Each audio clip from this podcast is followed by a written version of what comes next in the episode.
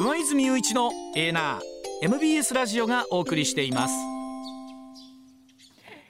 時刻ろくじにじゅうさんぷん回りました。ここからは高橋洋一さんでございます。高橋さん、おはようございます。おはようございます。はい、今週もどうぞよろしくお願いいたします。よろしくお願いいたします。はい。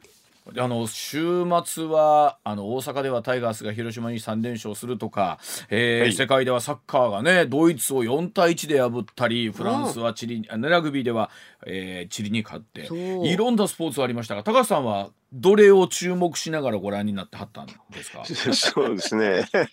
あのまああのえっ、ー、と あ, あれではなくてあのサッカーとラグビーなんですよね。ラグビーね、えーいやえー、高橋さん、なんか今日本のこういった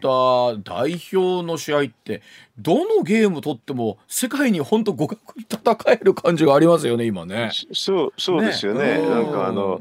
サッカーなんかもちょっとびっくりしましたけどね。あの、うん、あれあのどうドイツによんたいいちですか。まあ最近ドイツねすごく不調で、そうそうそう、あのあまり調子良くないんですけどね、うん、最近ごしあいほとんど負けてるんですよね。そうなんですよね。でもでもあのドイツがでもでもねあのドイツにでもよんたいいちなんてちょっと信じられないですけどね、今ね。すごい時代になったなと思いながら。ね、ワールドカップ優勝したかねことがある国ですから。ね、そうなんですが、うん、本当にまあスポーツの秋をまあ迎えるところであるんですが、では、はい、そんな中でございますが、高橋さんにはこの話から伺っていきたいと思います。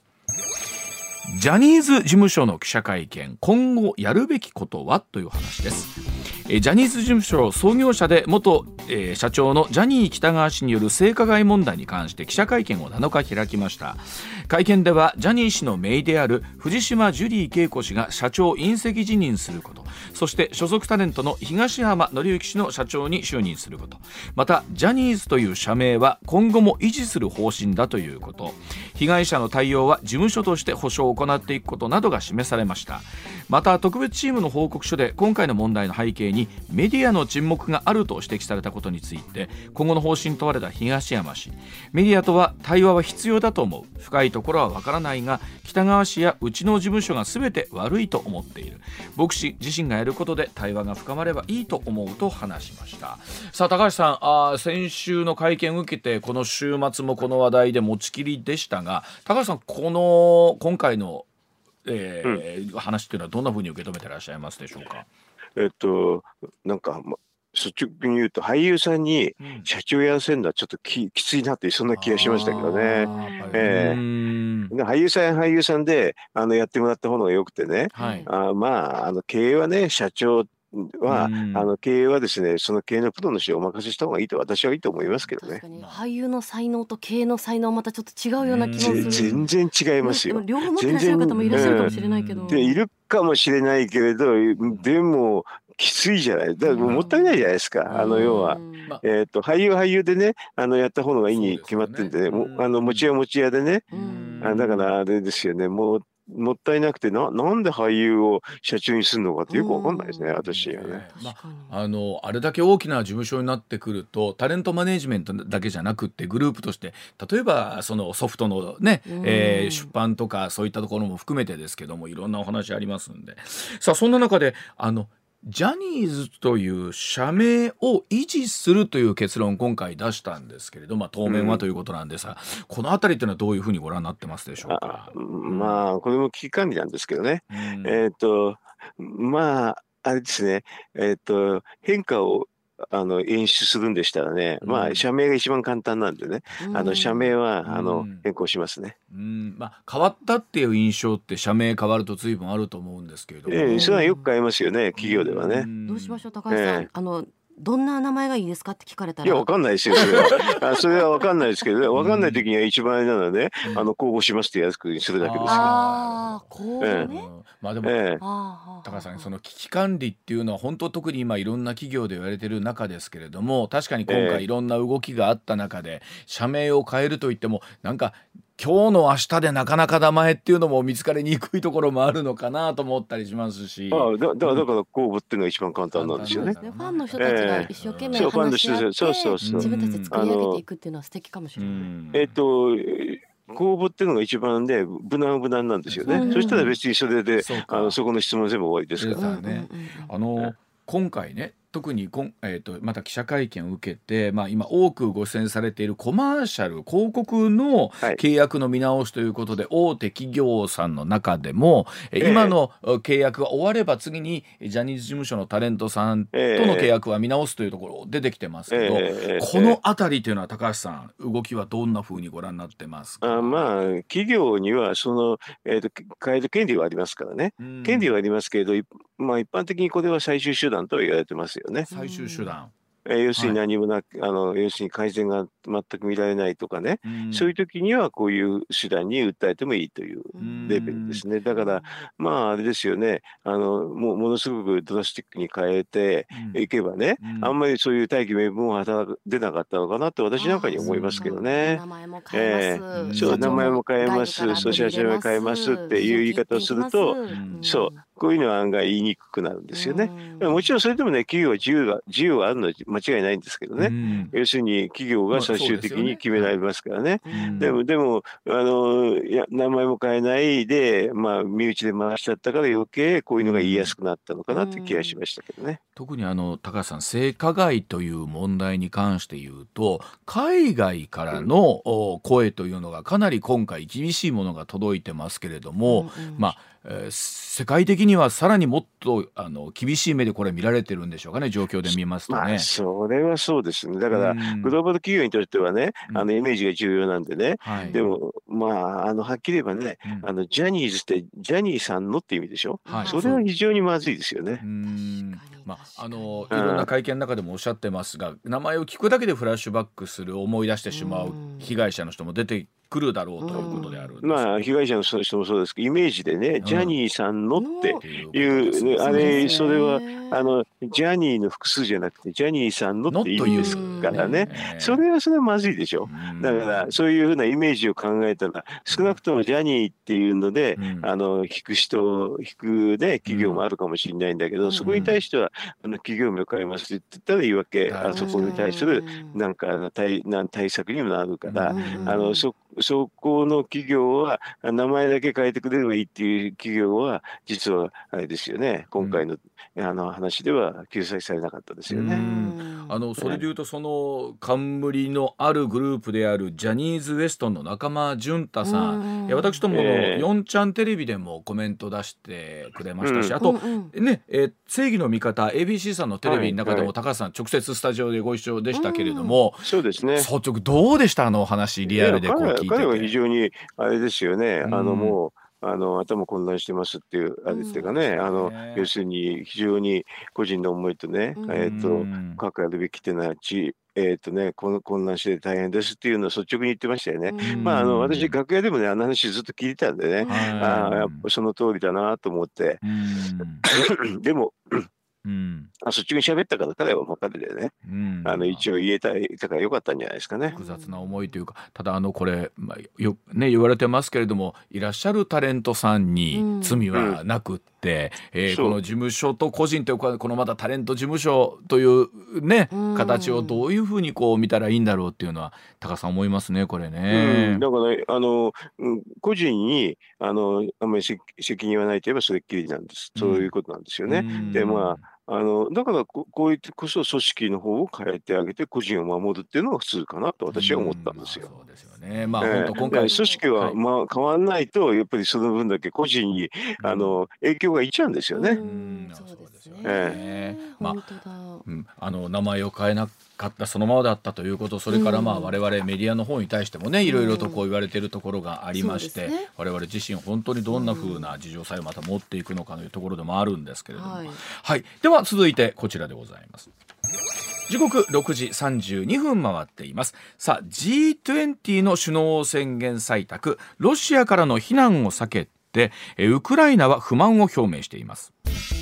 にじゅっかこくの地域 ジートゥエンティー の首脳会議がここのかインドのニューデリーで開幕いたしまして、モディインド首相は初日に首脳会談が採択されたことを発表いたしました。ロシアによるウクライナ侵攻でロシアを非難することは避けたものの、領土を奪うために武力を行使しないよう全ての国に呼びかけました。一方ウクライナの外務省なんですが、ロシアを直接非難する言葉がなかったことに不満を示しているということなんですが、さあ今回の ジートゥエンティー の各国の動きないですが、高橋さんが注目されたポイントはどこでしょうか。はいはい。もしもし。あ、なんかもしもし。あ、今切れた。今切れました。高橋さん、私の声届いてます？届いてます。あ、よかったです。さあ大丈夫です。瞬時に切れた。すみません、大丈夫です。はい、失礼しました。ジートゥエンティー に関してですね。ジートゥエンティー ですね。高橋さん注目されたポイント、今回どちらでしょうか？えっと、まああの首脳宣言でロシアが名指しがなかった、まあ前回ありましたからね。まあそこはあの確かにウクライナは文句言うだろうなと思いましたね。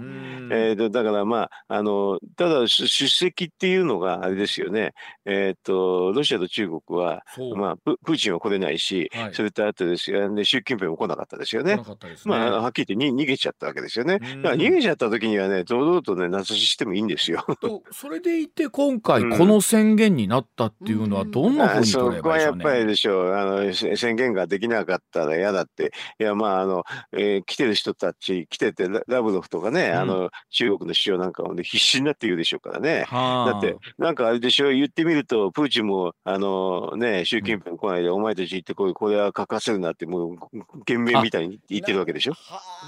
まあずるいといえばずるいですよね。そうです。託された方も困りますよね。託された方も困るけど、これうまくいかなかった俺だってもう国に帰れないってもうしすんごく言うと思いますよ。これはもうその役嫌やは絶対ないからこれ。ということはじゃあラブロフ外相も李強さんも必死だったわけですね。その文言を入れないように。いや帰れないって言ったんじゃないですか、おそらく。このままじゃ私は国に帰ったらこうされちゃいますみたいなこと言ったかもしれないね。高橋さん、それね、国際社会僕わかんないですけど、だからといってそこまで言わないとやめましょうかっていうもんなんですか。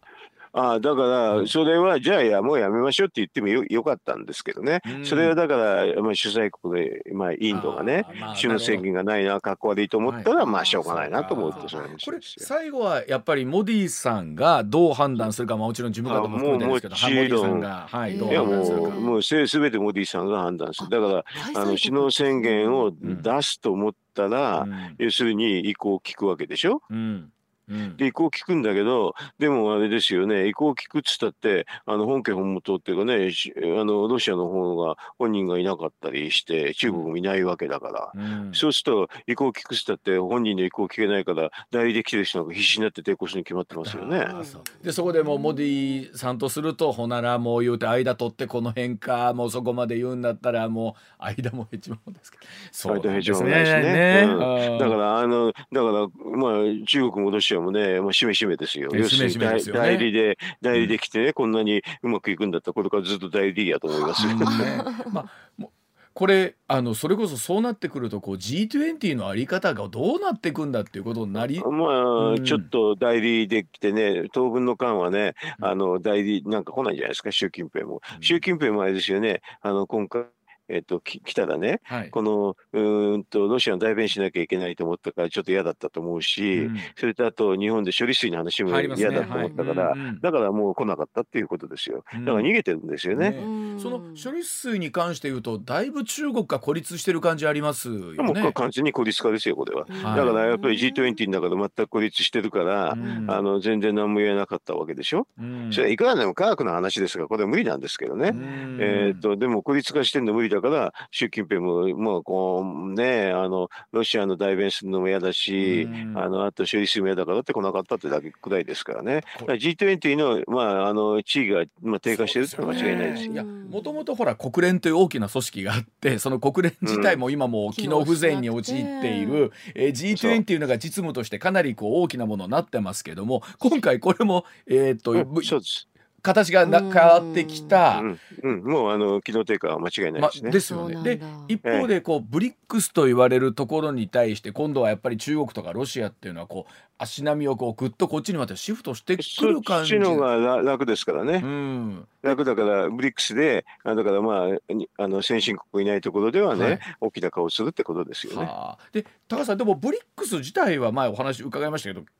それが機能してるのかっていうとこれもまた。いや全然しないですよ。全然全然全然してないですよね、えー、全くしないですよ。今言ってみると年収ひゃくごじゅうまんえんクラブですからね、もう全然大した話じゃないですよ。となってくると、うん、なんかこの世界のまあ首脳の会談とかっていうのにどれぐらいこのこう、うん、特に首脳の会合ですよね、うんうん、だから上とは前より減っていうのは間違いないですけどね、うん、でもまあないよりマシだからやっ、やってるってことなんじゃないですかね。ですかね、えーうん、例えば ジーセブン とかになってきてもこれは同じですか。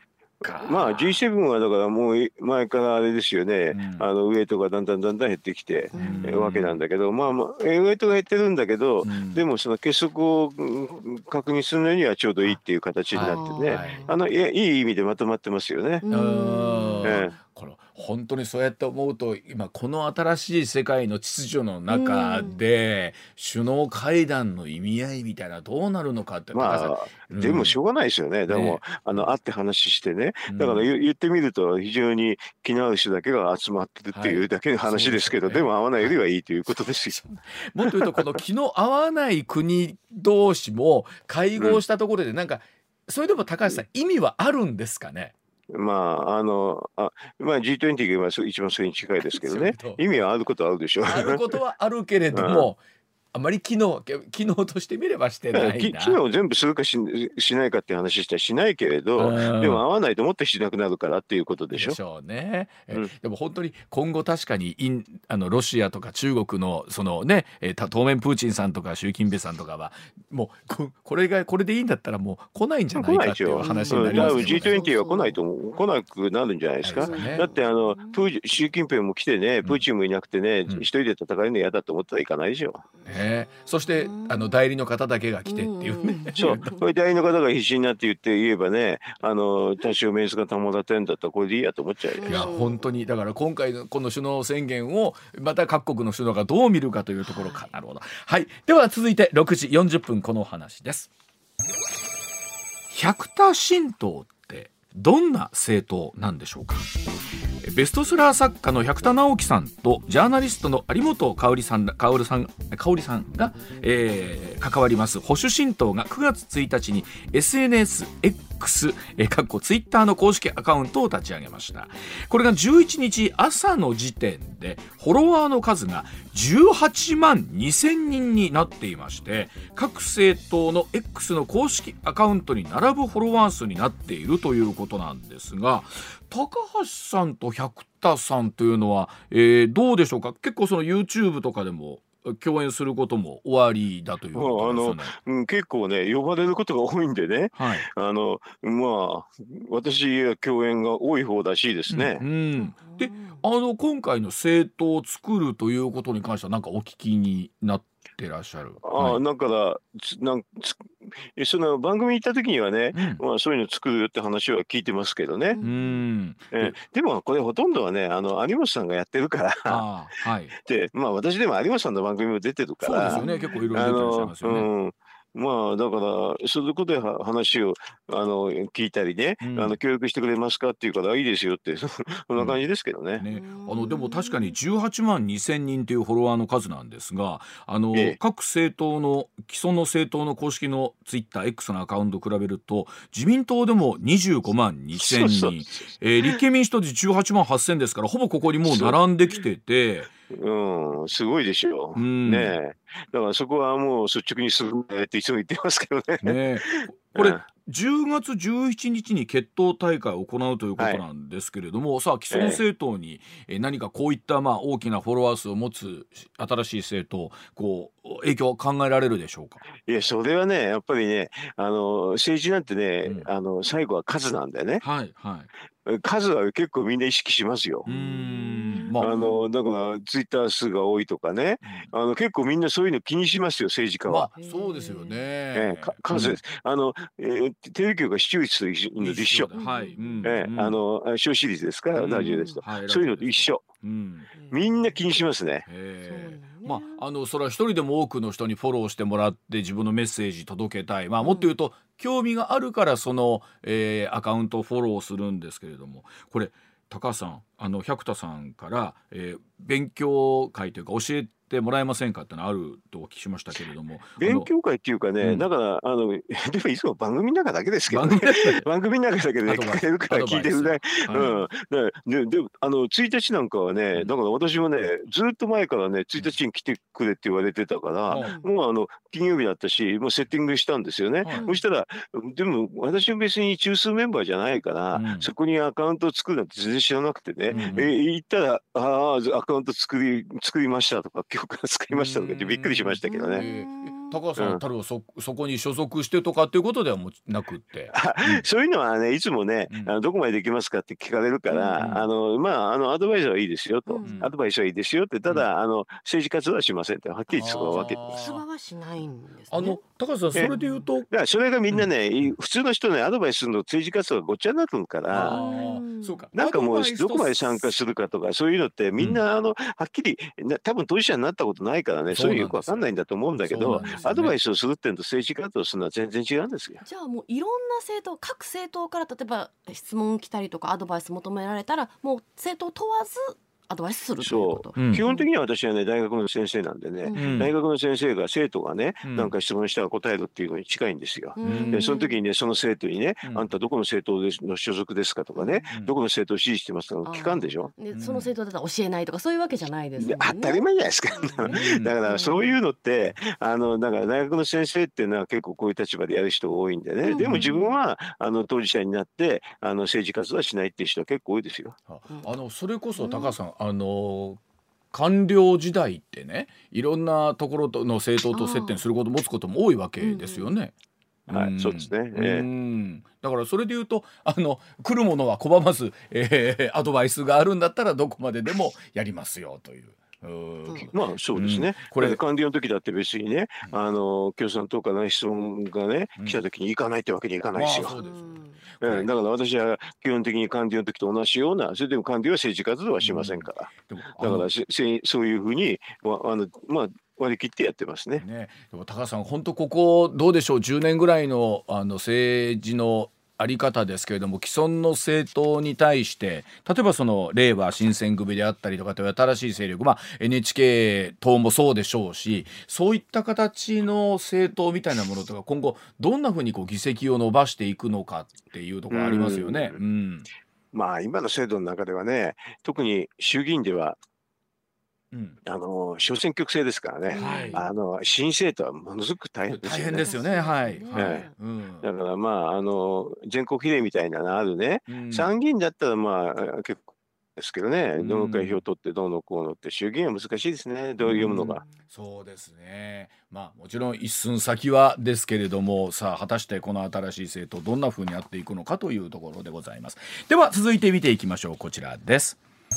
さあ岸田総理がじゅうさんにちの内閣改造を表明いたしました。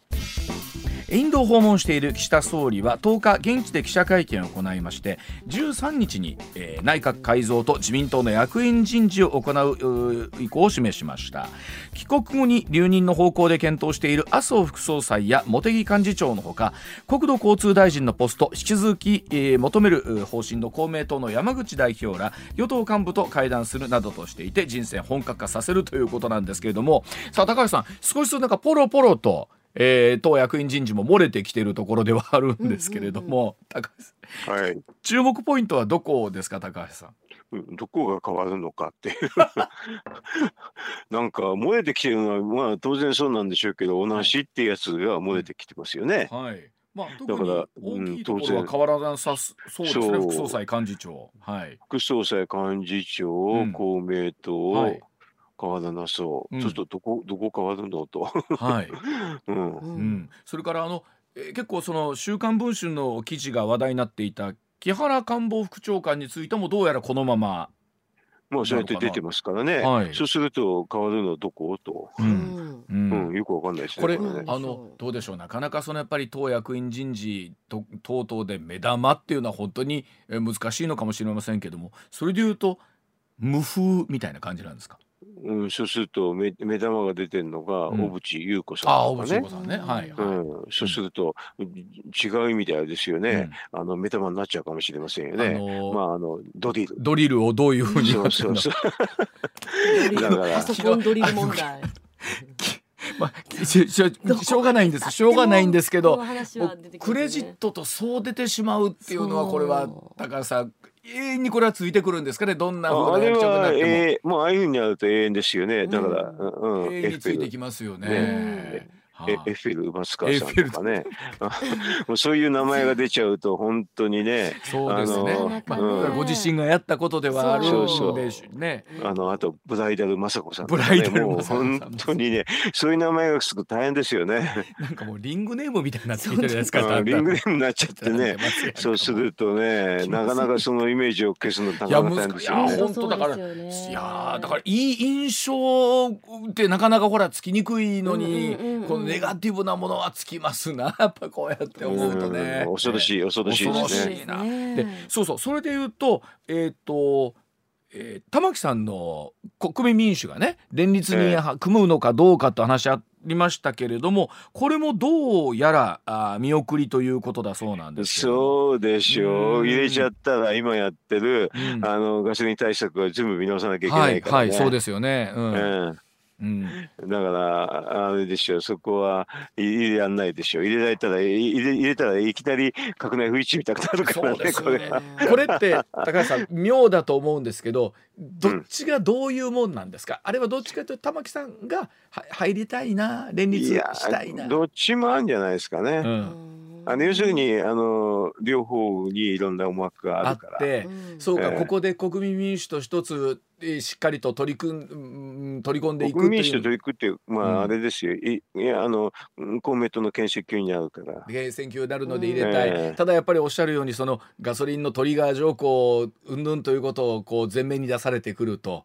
えーそう、なそかれなとあか、と、ううんん。だからそれを、それ分かってて玉木さんも言って言ってるかもしれないしね。ええ、はそれで、あの、だから短期的には狙わないかもしれないし。あで、あうの、ん公明党も必死になって、はいあれでしょ、今頑張ってるんでしょ。うわなんかそうやって思いますとそうですね一時国土交通大臣のポストも、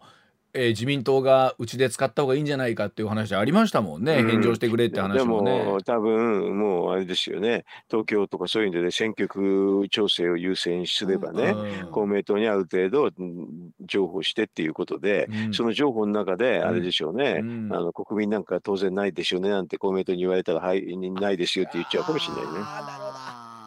なんかそん我な々二党でやっていきますよねみたいなことがあるのかな。それはそうでしょう。うんまあ、もともと国民も、はいあれですよね、連立になった時に選挙区調整ね、今からできるというのはなかなか難しい難でしいすでよ。しょうからねそうですねそうでしょうねじゃあお知らせ挟んでお話を伺ってまいります、上泉雄一のエーナー エムビーエス ラジオがお送りしています。さあ高橋さんその内閣改造のねお話ですけれども、党役員人事とあの岸田さんはずっとあの人事がお好きだというのを高橋さんおっそうしゃっだてそうだ、おっ高橋しさゃんっておっまししゃってた。た。そうそう、人事しか興味がないみたいな。その人事が非常にお好きだという中ではその党役員人事に関すると今上がってるのでは非常に無難なところに来たのかなという感じなんでしょうまかあね。まあね、党役員人事っていうか、でも、もうだから麻生さんと茂木さんはね、支えてもらってるから、はい、まあ、どうしようもないですよどうしようもうね。んうんうんあと、あれでしょうね、西村さんとか、まあ、ああはのい松野さんなんかはね、はいあの安倍派だけど、はいまあ、あのちょっと動かすと、安倍派なんか大変になるから動かせないかもしれないしね。はあええとなるとですよやっぱり最大派閥でない方がこう総理になると結局まあいええろんなところに気を使いながらということにはこれ当然なりますね。しょうがないですよ ないですね。ねだっうんて最大派閥じゃないから、イニシアティブ取れないないかから、らうんあの要するにうあの自分より大きい派閥の人は全部動かせないでしょ。ととなってくるとなかなか人事がお好きとは言ってもええ思い通りにならない。うんああできないから、ままならあ、ないんですねうんね、本当フラストが溜まってるでしょうね。これあのただ一つあるのはこう来年秋の総裁選向けてもあるんですけど茂木さんがずっと幹事長でいらっしゃった場合さあええ幹事長で、えー、次の総裁選に出馬するのかっていうところも含めてなんか注目されてるみたいですけども、えー、このあたりって高橋さんどうなんですか？一般的に言うと幹事長はね出馬できないと言われてるんですけれど、うんはい、まあそういうのもね、うん、あのまあものの思い方一個ですよね。要するに任期が来ちゃったんだからこれはこれで、うん、あの用意どんっていうことでってやるって言えばそれっきりですからね、うん、もうそれこそ昔ほどという言い方もなんですがそこに対して党内での信頼みたいなのはあんまり関係なく、うん、関係ないと思いますけどね私はね別に、うんはいえー、さあ果たして明日明後日ということですから高橋さんも実質考えたらもうほぼほぼ決まってるのか、はい、まだいくつかう動かすところとのあるのかってのはどうなんですかね。うんと岸田さん、うん、頭の中にはもうあると思うんだけど、うんあ, あとはだからそれどうやって連絡していくのかなっていうことですよ ね, ね、まあ、あの発表まではさす発表前にはいくつか本人のところには当然もう行くわけですよね。行きますけどね、うんうん、だからすごい言う人と言わない人もいるしねあのだからもうマスコミの人がこう必死になってみんな聞いてね、はいはい、あの取るわけで喋りたい人はすぐ喋るだろうしあ来た人はもう嬉しゅうて嬉しゅうてっていう人もいるわけなんですねいやいやなんかこ う, こういうのさ人事っていうのはみんなそうなんですかね、まあ、私はあんまり興味ないんだけどあのサラリーマンの人がよく人事楽しい意味ってだからみんなねじ自分は過大評価わかります。自己評価すごく高いね、はいえー、ではしちじのお知らせの後さらにお話しましょう。さあ時刻しちじになりました。続いてこちらでございます。タクシー不足が深刻化の中自民党内でライドシェア議論が活発化しているようです。観光地や過疎地でのタクシー不足が指摘される中で自民党ではライドシェアの解禁を求める意見が出ています。一方で反対意見も根強く今後議論が行われる見通しですが菅前総理ライドシェアの解禁含めてタクシー不足への対策早急に検討すべきという考えを示していますが一方で松野官房長官が丁寧な議論が必要だという認識を示しています。これあの先日 エービーシー さんの番組の中でも議論しておられましたけれどもさあでも、ええ高橋さん本当に新大阪駅もそうですし京都もそうですしなかなかタクシーも今乗れないですもんね。乗れないしねもうこれもうデータで明らかなんですけどね、うん、タクシー運転手の不足っていうのとタクシー運転手の高齢化、うん、もうこれも避けられないですよね。避けられないですよね。いやだから、うん、あの万博なんかうまくできないですよこんなのまたあそこのまま行くとそうですかあ そ, うです、ね、それは無理でしょう。いくらなんでもあの高齢の人とね不足してるんじゃた話にならないでしょ、うん、だから こ, これね結構もう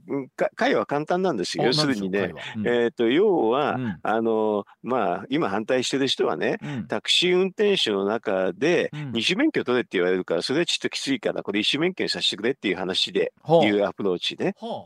あともう一個ね、うん、あの私もちょっとテレビで言ったんだけど、はい、今でも白タクってっていうのが過疎地で認められてるんですよ。だからこれみんな知らないんですけどね、うん、過疎地で全然タクシー会社ないところだから白タクがあることをみんな知らないんだけど、はい、これは制度としてあるんですよ、はい、で今の法律の中で、えー、と法律の中で実は認められてるんですよ、うんうん、あの兵庫県の矢部市がそうなんですよね。うん、ああだからそれ言えばね、まあ、道路運送に基づくやつでてであのタクシーの会社がないところは実は認められてて、ね、だからそこの地域を広げるかって、うん、これのふたつのどちらかしかもう答えがないんですよ。一種にするのかそれともかそあの一般的に道路交通の中にそうそう今のタクシー業界の方はね、うんえー、とに種からいっ種に変えてくれって言うしね、うんうんうんうん、でもあた新たに入りたい人は、うん、実は今ある制度をタクシー免許じゃなくて、うん、今あるまあねあの過疎地での白タクを広げてくれてもちろんでも白タクって言ったって無免許営業じゃないから、うんまあ、どっちにしたって同じで同じなんですけどね、うん、あの結局まあよく言われる中で保険の制度とか万一事故にあった場合どうする か, とかだからみんなそういうふうに言うんだけど、うん、そんなのね、うん、あのねあの陸運局がやるやつだから、うん、今の白タクだって全部そうやって、そうやって別に、うんうん、あの変な話にはなってないんですよ、うん、あのだからこうそういうのはねためにする議論でねおそらくね、うんうん、えーと新たに入ってくるのは困るタクシー業界の方が言う話なんです。うんまあ、本当にでも 行, 行政的にはもうすでにそんなの解決済みだから、ねうん、あのだからタクシー業界タクシー会社の既存のを認めるんだったら一種免に種からいっ種に変えてあげる、うん、それとあと新規の方は 今, 今もいっ種でやってるんですけどね白タクはね、うん、その営業地域を広げるからどちらかになるだけですよ。あの西村アナが京都市内に住んでるんですけど、はいはい、市内に住んでる人はタクシーとかってお使いになるんですか？使いますよ、まあ、あの近距離でも結構使う人もいますし、うん、でも確かにタクシーが捕まえにくくなっているのもあって、うん、金曜日の夕方とかが各社も予約は取れませんって言ってきますし、あそうそこまで来てるか、あと京都駅の外国人のためにこう、うん、英語ができるタクシーが来ますよっていう待合場所があるんですけど、はいはいはい、外国人だけが並んでてタクシーが来ないという状況にもなってたりするので、はあ、なるほどな、難しいですよね、うん、ということは同じような状況っていうのが高橋さん、これ今度関西万博の時にもより深刻になっている可能性があるってことなんですよね、このままでいくとね。より深刻ですよね、うん、だから私はどっちでもいいんだけど、うん、まあ、どっちでもってね、タクシー会社の一種でもいいしね、うん、あの、あと今ある白タクの営業地域拡大とどっちでもいいけど、多分どっちもやんないと無理じゃないかなと思ってます。で、高橋さんでも将来的にはこれも、えー、全自動運転、オール全自動に向けてのこれも前振りの議論でしかないんじゃないかって。もう所詮だって、うん、あれでしょ、高齢した高齢のねドライバーに、うん、あの運転頼むよりかは自動の方が多分安全ですよ。えー、まあ本当にあとはそれが何年先かっていうことではあるんですけど。うん、ただ技術的にはもう随分ね可能なところまで来ているんだよね。可能ですからこんなの、だからまあ一時これ騒いでるだけなんだけど、でもあのマスコミ言うほどねすごい対立でもないしね、うん、こんなもんはね、はいはいはい、これでもゆくゆくはもうた運転手が高齢化して、うん、あのまあドライバー不足になってるのはもう間違いないから、この対応どうやって対応するか、実務的に対応して、うん、あの不安があるんであるんだったらそれは陸運局のルールの話ですからね、ね、その不安は大、うん、大した話じゃないですよ。はい、えー、今週もどうもありがとうございました。また引き続きお願いします、はい、ありがとうございました。宇野泉雄一のエーナー エムビーエス ラジオがお送りしています。ツッコミニュースランキング、時事問題から芸能スポーツまで突っ込まずにはいられない注目ニュースを独自ランキングでご紹介、はい、まずはスポーツの話題です、はい。プロ野球、阪神は昨日広島にごたいいちで勝ってはちれんしょうで優勝へのマジックナンバーをごとしました、はい、最短で今週木曜日に優勝が決まります、ね、一方パリーグです。オリックスがロッテをにたいいちで下しマジックナンバーはじゅうとなっています。何がすごいって週末に山本由伸投手がノーヒットノーランでにねんれんぞくってすごいね。いろんな情報ありますけど、やっぱりこの山本投手のピッチングを日本では見納めなんでしょうかね。ポスティングで行ってしまうのかな。どうなのかな。どうなんだろう。強いなオリックス。ね, ねこの優勝すればさんれんぱですよ。今のプロ野球時代、この時代にさんれんぱ、まあ、可能性が高いということなんです。うんうんうん、はい。台湾で開かれていた野球のじゅうはっさいいかのワールドカップは昨日決勝が行われました、はい、高校代表日本が台湾ににたいいちで逆転勝ちしてじゅっかいめの出場で初の世界一に輝きました。あの相当台湾のアンダーじゅうはちが強いということで、うん、日本も引き締めただったんですが、うん、いや接戦というところになってくれたら独自の強さですよね。素晴らしい、はい。そしてラグビーワールドカップフランス大会、うん、大会では日本がいち次リーグの初戦で初出場のチリと対戦しよんじゅうにたいじゅうにで勝ちさんたいかいれんぞくの白星スタートを切ったということです。あのさんじゅうどを超える非常に過酷な中でもはちじゅっぷんかんの試合だったんですけど、うんはいね、あのチリの選手が途中やっぱりもうずっと足つってたんですけど、日本の選手って誰一人そんなことがなくってあのなんかチリの方が暑そうやのにね、どこもちゃうけど、ね、あの、うん、裏安でずっと地獄のトレーニングって言ったの、うん、それこそこの真夏ですよ、はい、あの空調施設、施設のないこのテントの中でいちじかんぶっ通して練習してて、稲垣選手曰く、えー、皆様にはお見せできないいやお見せできないってのはもうそれぐらい過酷だとドロドロになりながら、だからそのやっぱり練習は嘘つかへんな。すごいなすごいすごいな、はい、本当でもラグビーはあの試合数がね、うん、いっしゅうかんにいちどぐらいですからさすがにできませんので、そうそうこれからいっかげつはん楽しめますから楽しみましょう、はいはいはい、さあそれではニュースランキング参りましょう。まずはだいごいです。関東に接近した台風じゅうさんごうによる記録的な大雨の影響で住宅が水に浸かるなどの被害が相次いだ福島県や茨城県では昨日も復旧に向けた作業が行われました、はい。浸水した地域の住民は泥のかき出しや家財道具の搬出など片付け作業に追われたということです。こういう本当ニュースを聞くたびに日本のこの局地的な大雨というのは年々多くなってるイメージがありますよね、はいはい、続いてだいよんい、北アフリカのモロッコでようかに起きた強い地震で国営メディアはこれまでににせんにん以上が死亡したと伝えています。現地では倒壊した建物に取り残された人たちの救助活動が続いています。 ダブリューエイチオー 世界保健機関は今回の地震でさんじゅうまんにん以上に影響が出ていると発表しました。まあ、特にあのニュースで見ておりましたら、山間部のあたりの被害ってのは全くもってまだ把握できてないということですからね、ちょっと現状気になりますよね。はいはい、続いてだいさんい、昨日閉幕した ジートゥエンティー 主要にじゅっかこくの首脳会議で採択された首脳宣言について、はい、議長国のインドは成果を強調する一方、うん、ロシアへの直接的な非難を避けたことにウクライナは不満を表明しています。はい、宣言では武力の行使や核兵器による威嚇には明確に反対したものの、ロシアへの直接的な非難を避けたことからウクライナ外務省は誇れるものは何もないと不満を表明しています。うん、まあ、このあたりのお話いただいた高橋さんに聞いていきたいと思います。ね、はい、うん、続いてだいにい、アメリカのバイデン大統領は昨日ベトナムの首都ハノイで記者会見し、 ジートゥエンティー サミットが開かれたインド・ニューデリーで中国の李強首相と対話したと明らかにしました。はい、バイデン大統領は対話の雰囲気は全く対立的なものではなかったと説明、グローバルサウスと呼ばれる新興派途上国に関しても議論したということです。まあ、本当に中国とアメリカがどんな向き合いをするのかって世界を大きく、ねえー、動かすことになりますから ね, ねさあどんなスタンスだったんでしょうか。はいはい、続いてだいいちいは、岸田総理は昨日訪問先のインドニューデリーで韓国のユン・ソンニョル大統領と会談しました。うん、ユン大統領は年内の韓国での開催を目指す日中韓首脳会談に関し、日中韓プロセスをしっかり進めていくと語りました。一方、岸田総理は議長国としての韓国の取り組みを引き続き支持すると語り、両首脳はあらゆるレベルで頻繁な意思疎通を続けることを確認しました。本当、ユン大統領就任されてから、ね、日本との関係というのが少しずつこう前に進んでいる感じあるかなというところなんですが、はい、さあここに中国という国が入ってきたときに、この首脳会談はどんなふうな、ね、化学変化を生んでいくのかというところになってくると思います。うん、はい、